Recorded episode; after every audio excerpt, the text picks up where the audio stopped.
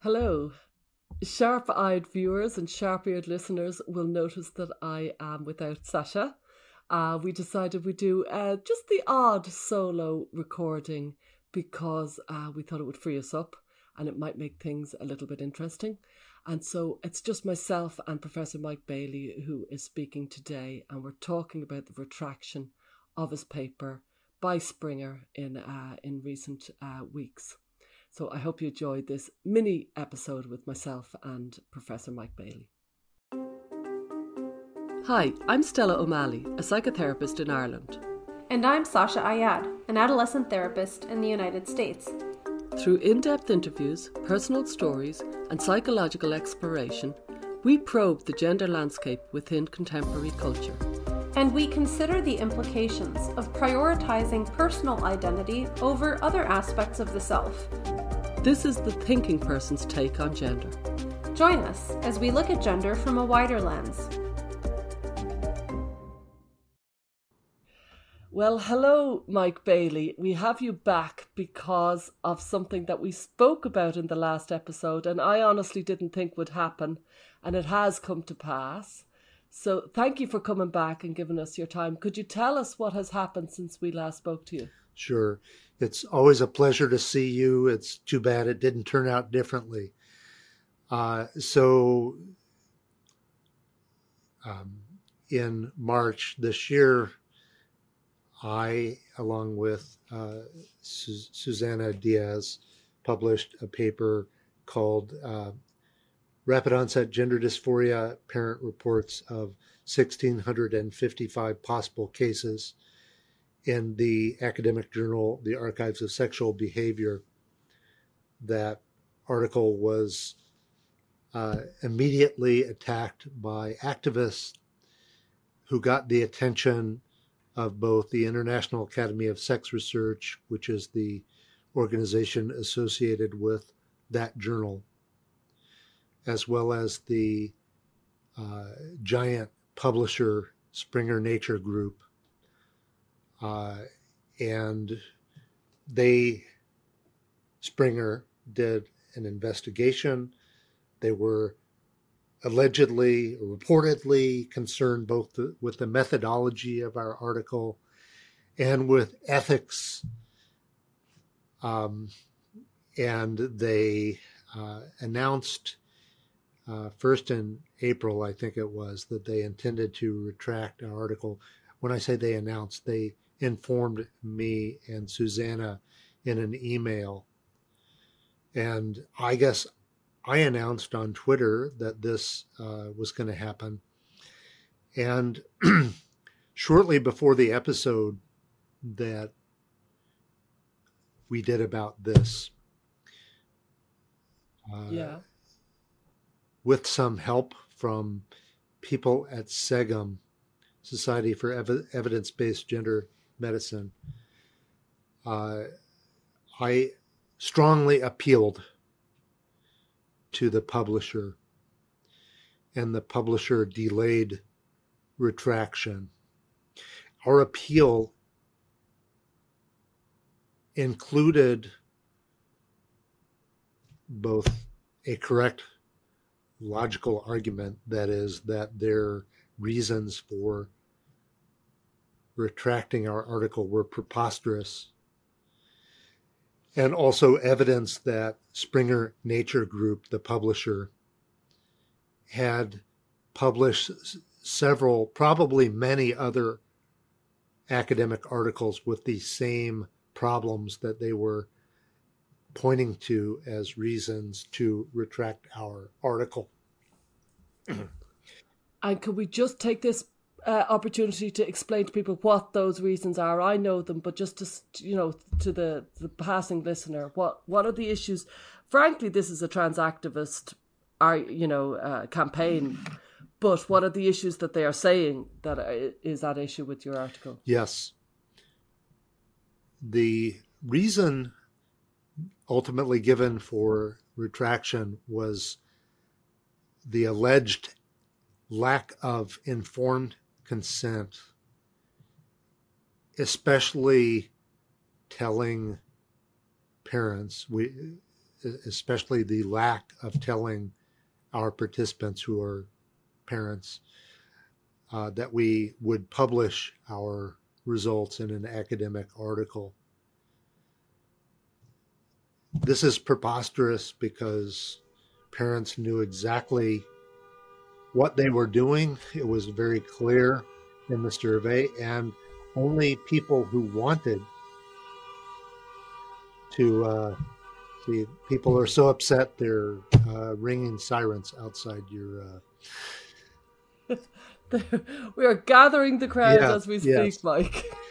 so again, uh, parents knew exactly what they were doing. Parents wanted attention to this issue. That was the rationale given for the survey. And at the end of the survey, parents were told that when we got enough uh, responses, it would be published on the website of parents of. Uh, but uh, why should it matter whether it's published at that website or the Nature Springer website? Published is published. Published is the point published. Is it's going to get into the public yes, domain. Yes. Uh, and as I said, uh, we found several other, easily found several other examples of uh, studies that Nature Springer Group published that lacked that kind of notification, which is a silly requirement regardless. Plainly, they did this in order to make this paper go away. Uh, and why did they want that? Well, uh, first, uh, the activists were raising a stink. Second, even members of the allegedly scholarly uh, organization, International Academy of Sex Research, which I used to be a member of until I resigned in February because of exactly this kind of thing. They've become um, less of a scholarly organization and more of an activist organization. Uh, the some of the leadership there uh, were siding with the activists, and uh, they had uh, asked more or less the publisher to launch the investigation. Uh, also, it is very possible that Springer Nature Group, uh, the people we were uh, interacting with, themselves have an activist bent. I don't know this. I can't read into their minds. If you look at some of the uh, material on some of their uh, emails, uh, which, for example, Black Lives Matter is prominently uh, included. You know, I don't know why a um, an academic publisher needs to be announcing anything about black lives or transgender lives or anything like that. They should be, they should have as their slogan, we publish good scholarly research. That should be their motto, but that is not their motto. The Springer Nature uh, group, uh, their journals have had several egregious examples in which um, they have been highlighting activism over scholarship including uh, the uh, journal Nature Human Behavior, in which they uh, wrote an editorial saying that um, they were going to weigh whether any uh, articles might conceivably harm favored groups, and if so, they wouldn't publish it. This led uh, some prominent intellectuals to say they would no longer review articles for that journal. Now, again, Springer Nature Group publishes many journals. The one at issue here is Archives of Sexual Behavior. I want to talk briefly about the activism against our paper that um, can be plainly seen by an open letter uh, published by these activists who uh, focused mainly on the ideas that they don't like, and also, most of all, on the editor of the Archives of Sexual Behavior, who is uh, Dr. Kenneth Zucker, Ken Zucker, who you have interviewed on your podcast, I believe. Uh, and they wanted him gone. They wanted him fired.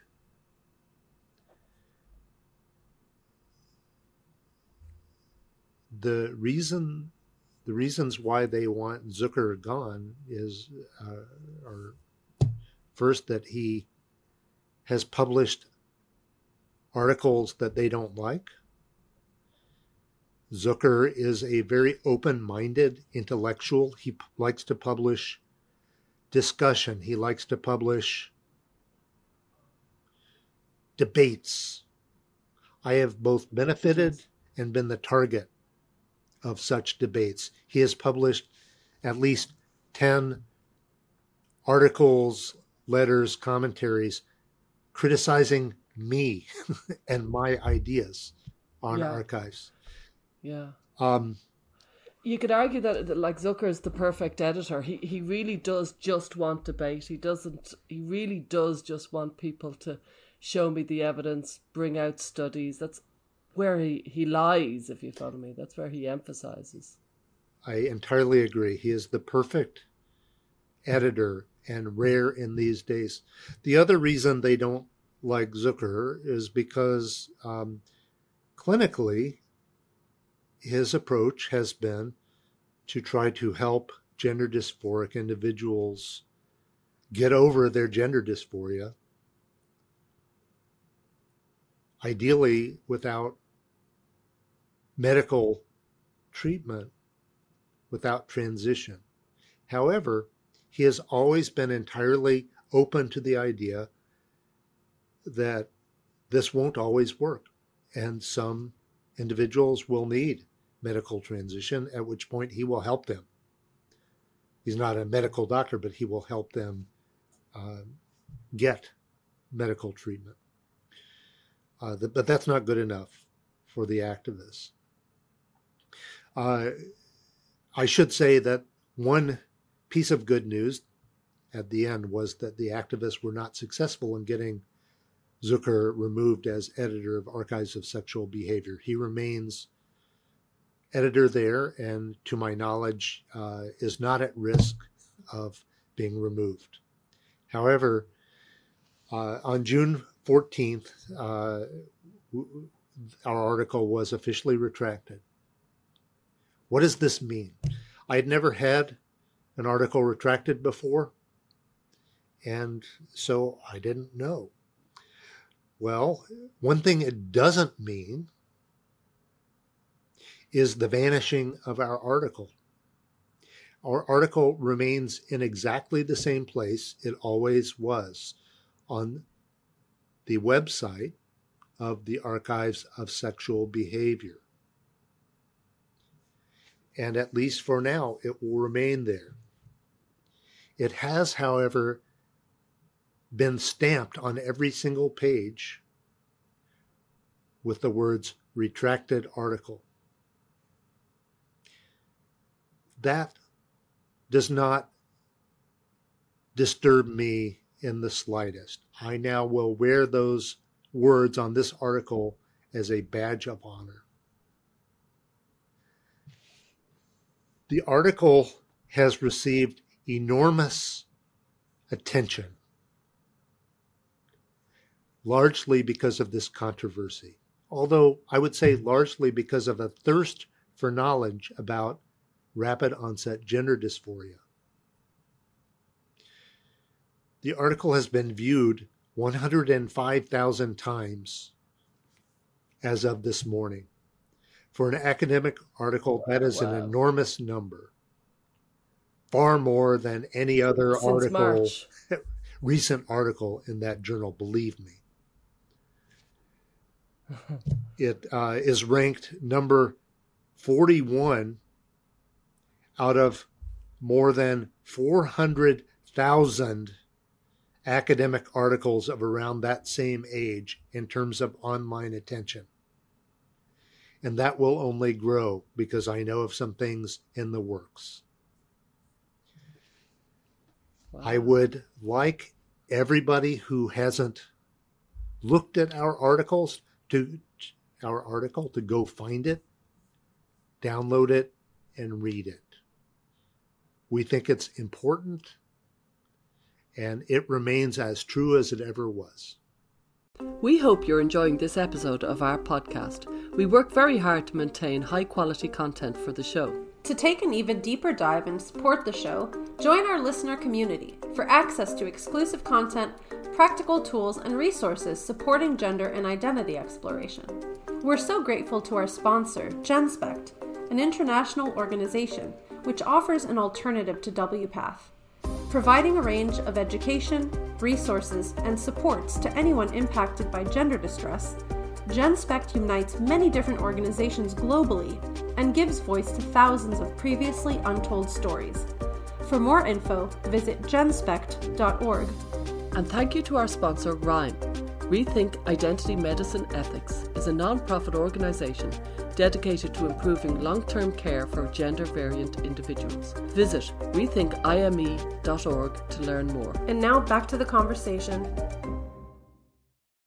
So, effectively, you t- just to, to, to, thinking of the lay listener, you analysed something like 600 and 1,655 um, parent kind of contributions online and retroactively analyzed them and said we're going to we're going to publish this.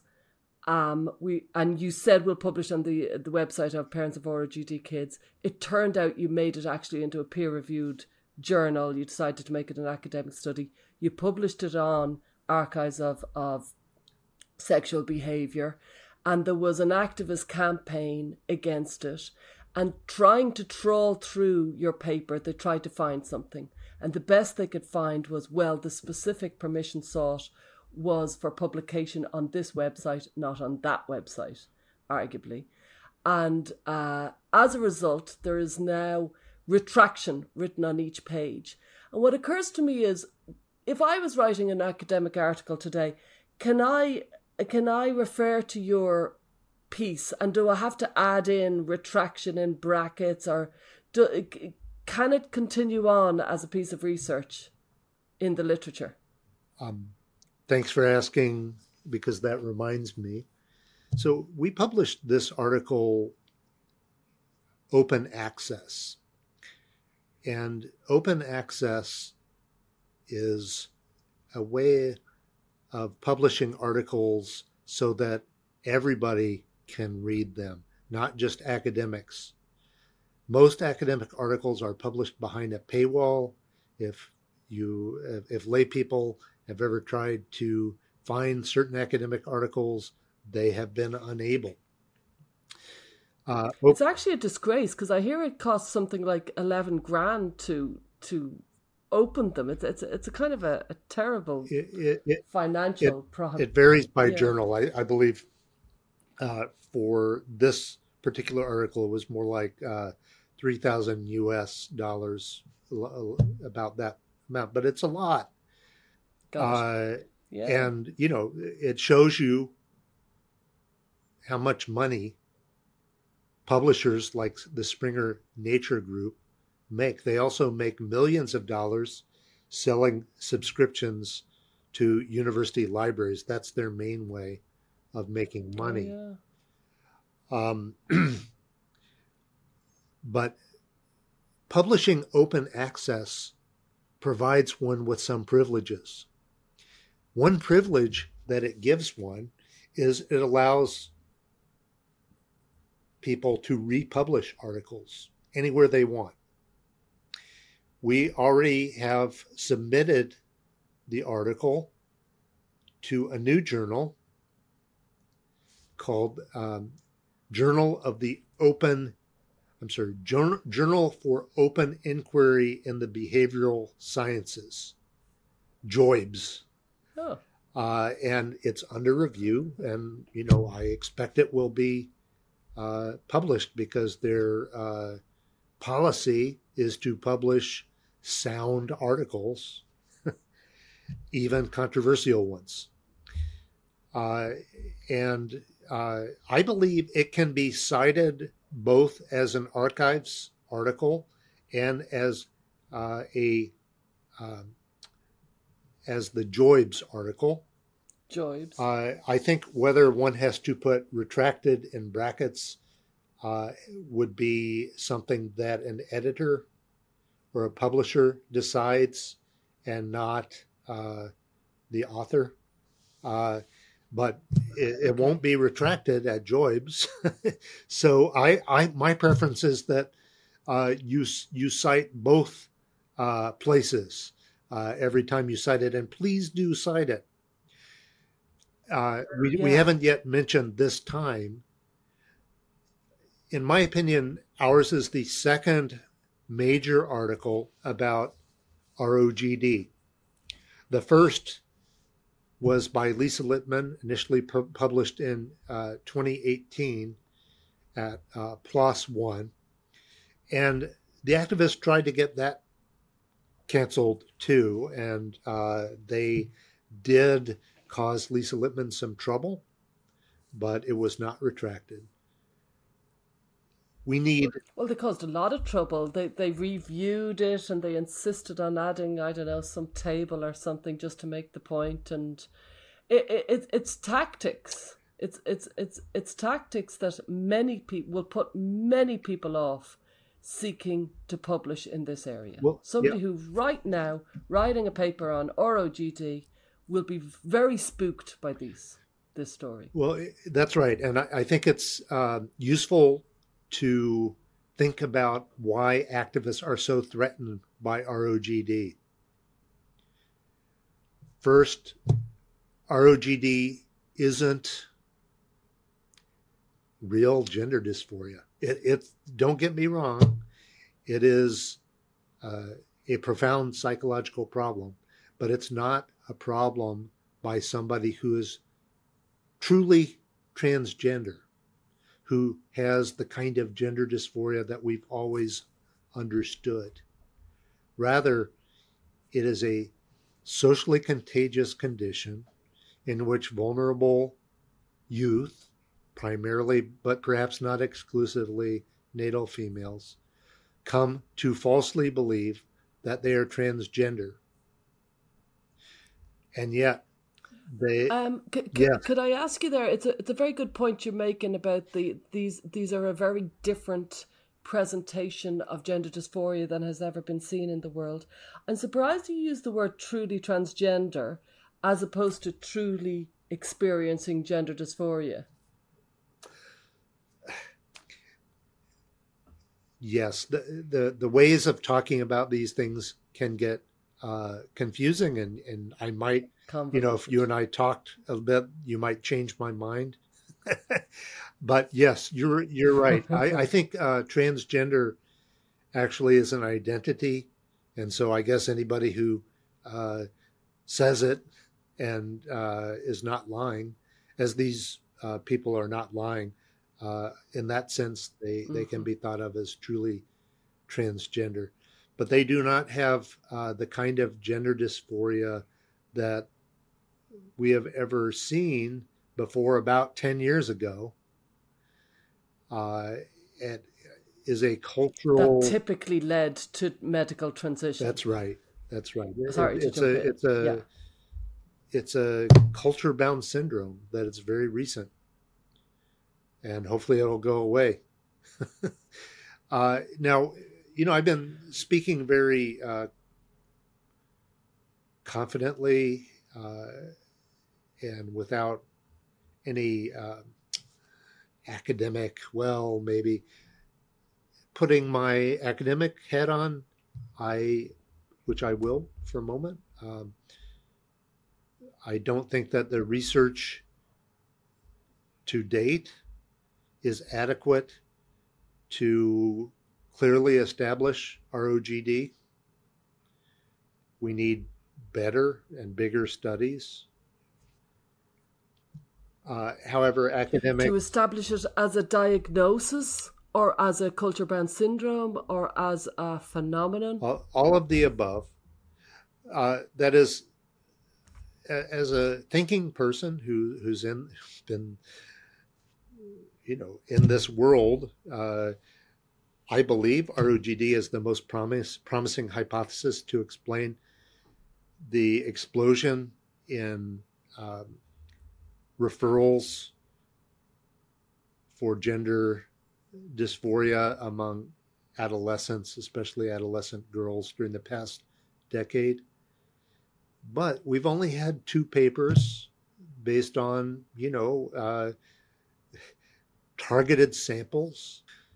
So the research conducted to date, including Lisa Littman's study and ours, do have limitations. For example, they have uh, bias samples. Both of us uh, explicitly recruited uh, groups who believed that this was happening to their children.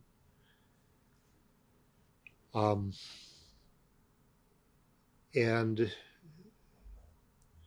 they were both one time studies.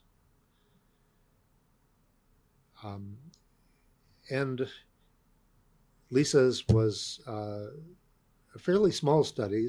Ours was larger, but um,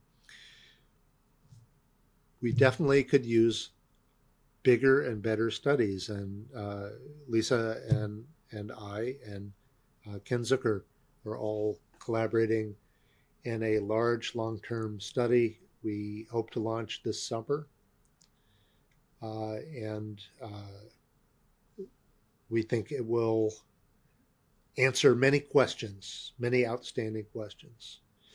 But the activists don't want questions answered. They want questions silenced. They want all data silenced. Go ahead. And what are the questions outstanding? Because I, I, I'm afraid of all the scholars who are scared of researching it. I think it's extraordinary that in 2018, Lisa Littman, you know, brought out this seminal paper, groundbreaking. There's been so much discussion about it and a huge amount of silencing, but an awful lot of discussion. And it took until five years later before the next big paper on ROGD comes out, which is yourself, and that gets shut down. So it's it's quite obvious to me that scholars aren't studying it, and I'd love you to articulate some of the questions that desperately need answering for anybody who's thinking of doing a master's, because I know many many people are, and is thinking of studying. You know, maybe they're doing a doctorate, and they're thinking, dare I? One, I'd like them to dare. And two, I would love you to kind of put out a few questions that we really need answers so that people know what, what to be thinking about in this area. Okay. Uh, for example, both studies to date have relied only on parent reports. We need to get self reports by the gender dysphoric adolescent and young adult youth as well. Uh, how well do those uh, agree with parent reports? For example, that will be interesting um, we need di- different youth do different things. Different families have different approaches from relatively um, encouraging of transition to relatively discouraging.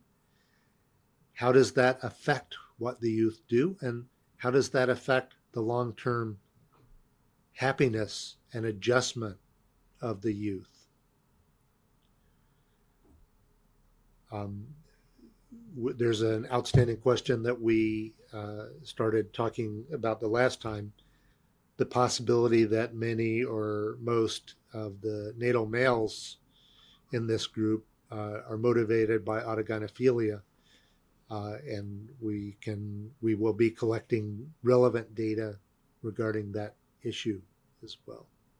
So th- th- that's three to start with. Big time big time. So what will happen now? You're going to get hopefully published by Joibs, and therefore the retraction loses its sting. Is that right? Um, so, first of all, the retraction is not sting. Has no sting. I, I would guess that the the massive reaction that we're seeing online, because you know there've been a couple of dozen articles and major essays published about this controversy, and almost all of them um, are questioning or criticizing the Springer Nature Group. I'm guessing that they may regret their decision and their uh, early uh, siding with the activists. I don't know that. Maybe I'm wrong, but I'm guessing it may make them hesitate to do this again in the future. Uh, republishing the article at uh. Um, again, that's the Journal of Open Inquiry in the Behavioral Sciences, which is a new journal associated with SOIBS, Society for Open Inquiry in the Behavioral Sciences, that I helped uh, start. Um, I th- I think it will be um, an occasion to uh, remind people about the article. And yes, it will be published there without a retraction notice. It will not be retracted there. Uh, and Excellent. the more versions, the better. so, uh, but I, I, I, uh, you know, I uh, was definitely anxious early in this process because I was worried about Ken Zucker, who is somebody I greatly admire and think is important for the field. He's also a collaborator, he's also a friend. And I was worried that the publisher might go there because, as you know, Zucker lost a major job in 2015 when he was fired from the very important mm-hmm. gender clinic that he had helped found based on the criticism and for uh, the same activists. Uh, yeah, and for anybody who doesn't know, so in tw- 2015, activists targeted Zucker, who was running the the Canada's kind of main gender clinic, and um, he lost his job. And it, it, was an extraordinary one of the early. You wouldn't say it's an early cancelling, but it was certainly in my world an early, early of the second wave, arguably of cancelling, and um, it was it was I would think there's a sting in when they cancelled him because I'd say an awful lot of clinicians all over the world silenced themselves because they saw what happened to Ken Zucker. My fear is that would happen with your paper that you're a toughie, you'll say there's no sting, you'll get it published somewhere else. You know, you're you're kind of well able for them. I would say there's untold people who are considering studying ROGD saw that retraction and have pulled away and are right now changing titles and changing their direction. It, I, that's my very big fear. There's, there's, you know, strong stalwarts like yourself and Zucker, and I'm very glad he's he's yet again lived through another targeted attack. He did end up getting something like five hundred seventy-five thousand as an apology for the the dreadful treatment he got back in 2015 when he inappropriately lost his job. He got targeted just just recently as a result. Is it just as a result of publishing your article, or was there further to it? And certainly, again, it was scurrilous and unfounded, and he's lived through it. Um, the occasion for the recent cancellation t- attempt was our article's publication. However, um, there had been previous complaints about him back channel and including uh, in discussions among the International Academy of Sex Research membership. Uh, there are people in that organization and their activists who strongly dislike publication of articles whose ideas they don't agree with, and including articles published alongside criticisms of those articles. The, these people just will not tolerate debate. They want surrender.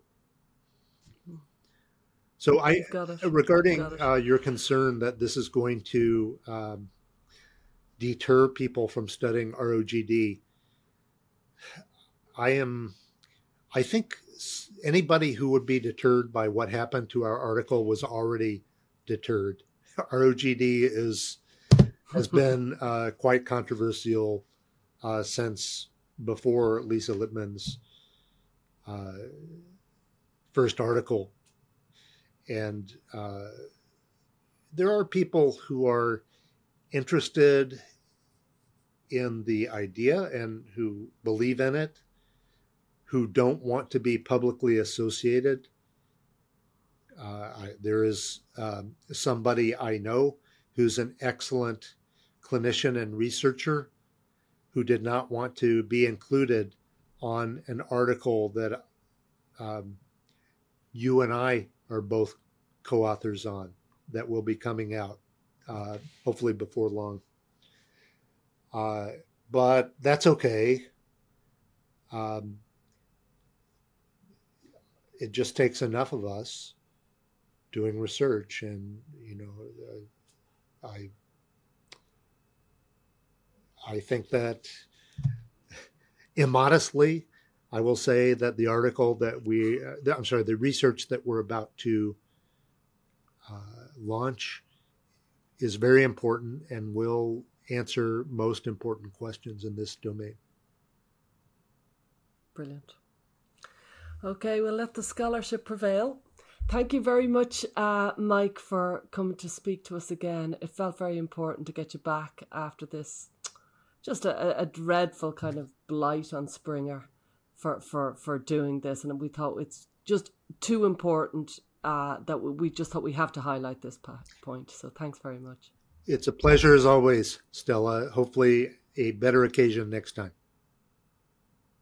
Yeah, I hope so. Thanks for joining us this week on Gender, a Wider Lens. Listener support means a lot to us. If you enjoy the show, please like and subscribe on iTunes and leave a review.